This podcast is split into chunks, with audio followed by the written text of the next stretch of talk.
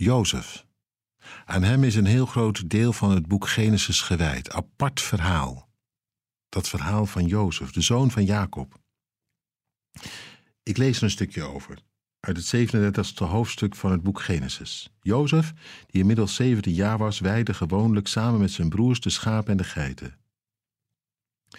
En de kwade geruchten die over zijn broers de ronde deden, vertelde hij door aan zijn vader.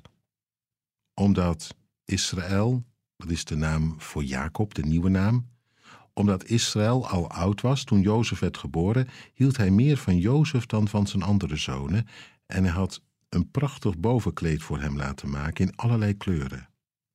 De broers zagen wel dat hun vader het meest van Jozef hield. Daarom konden ze Jozef niet uitstaan en hadden geen goed woord meer voor hem over.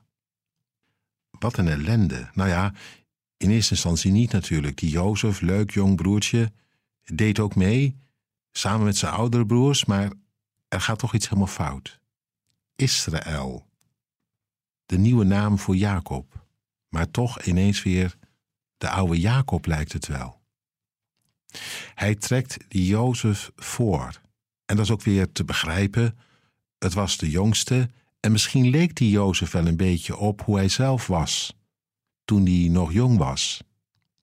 Niet gelijk een avonturier, uh, gelovig ook. Nou ja, hij voelde zich in ieder geval ontzettend tot die Jozef aangetrokken. En die Jozef die kreeg om die reden zijn volle aandacht. En daarbij een prachtige, veelkleurige mantel. Veel mooier dan die broers hadden. Een dure jas, zo gezegd. Die broers die voelden het aan. Onze vader houdt vooral van Jozef. En wij dan? Het wordt oorzaak voor jaloezie. En even later, ja, dan gaat het helemaal scheef. Want die Jozef die kreeg tot twee keer toe een droom. We lezen ervan schoven die dan buigen voor zijn schoof. En de sterren, maan en zon die buigen voor zijn ster. En Jozef vertelt erover. Hij hoort er iets in van de stem van God. Enthousiast verhaalt hij erover aan zijn vader en zijn broers. Maar met dat zij het horen, kunnen zij hem nog minder uitstaan dan daarvoor. Dat verwende, voorgetrokken en dan nog zogenaamd gelovige broertje, ze kunnen hem wel schieten. Ja, en dat gebeurt dan ook. Als hij op een dag zijn broers opzoekt, in opdracht van zijn vader, en ze zien hem aankomen, dan zeggen ze: Kijk, er komt die meeste dromer aan. En je voelt de irritatie. Je zou er toch ook geïrriteerd van raken? Van zo'n vroom ventje wat door zijn vader voorgetrokken wordt of niet? Nou ja, het is wel te begrijpen, maar het is ook wel veelzeggend.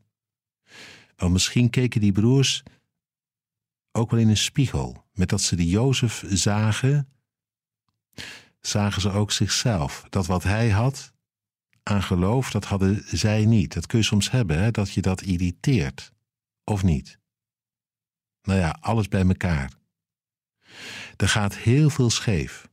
Bij Jacob, bij Jozef, bij die broers. En als God dan niet ingrijpt, dan kan dat uitlopen op doffe ellende. Die Jozef, die moet het bijna met de dood bekopen. In ieder geval, het gezin scheurt uit elkaar. Goed om je af te vragen. Hoe ga je met elkaar om? Hoe stel jij je op? Wat gebeurt er in jou? In de omgang met anderen? En je steeds kritisch te laten bevragen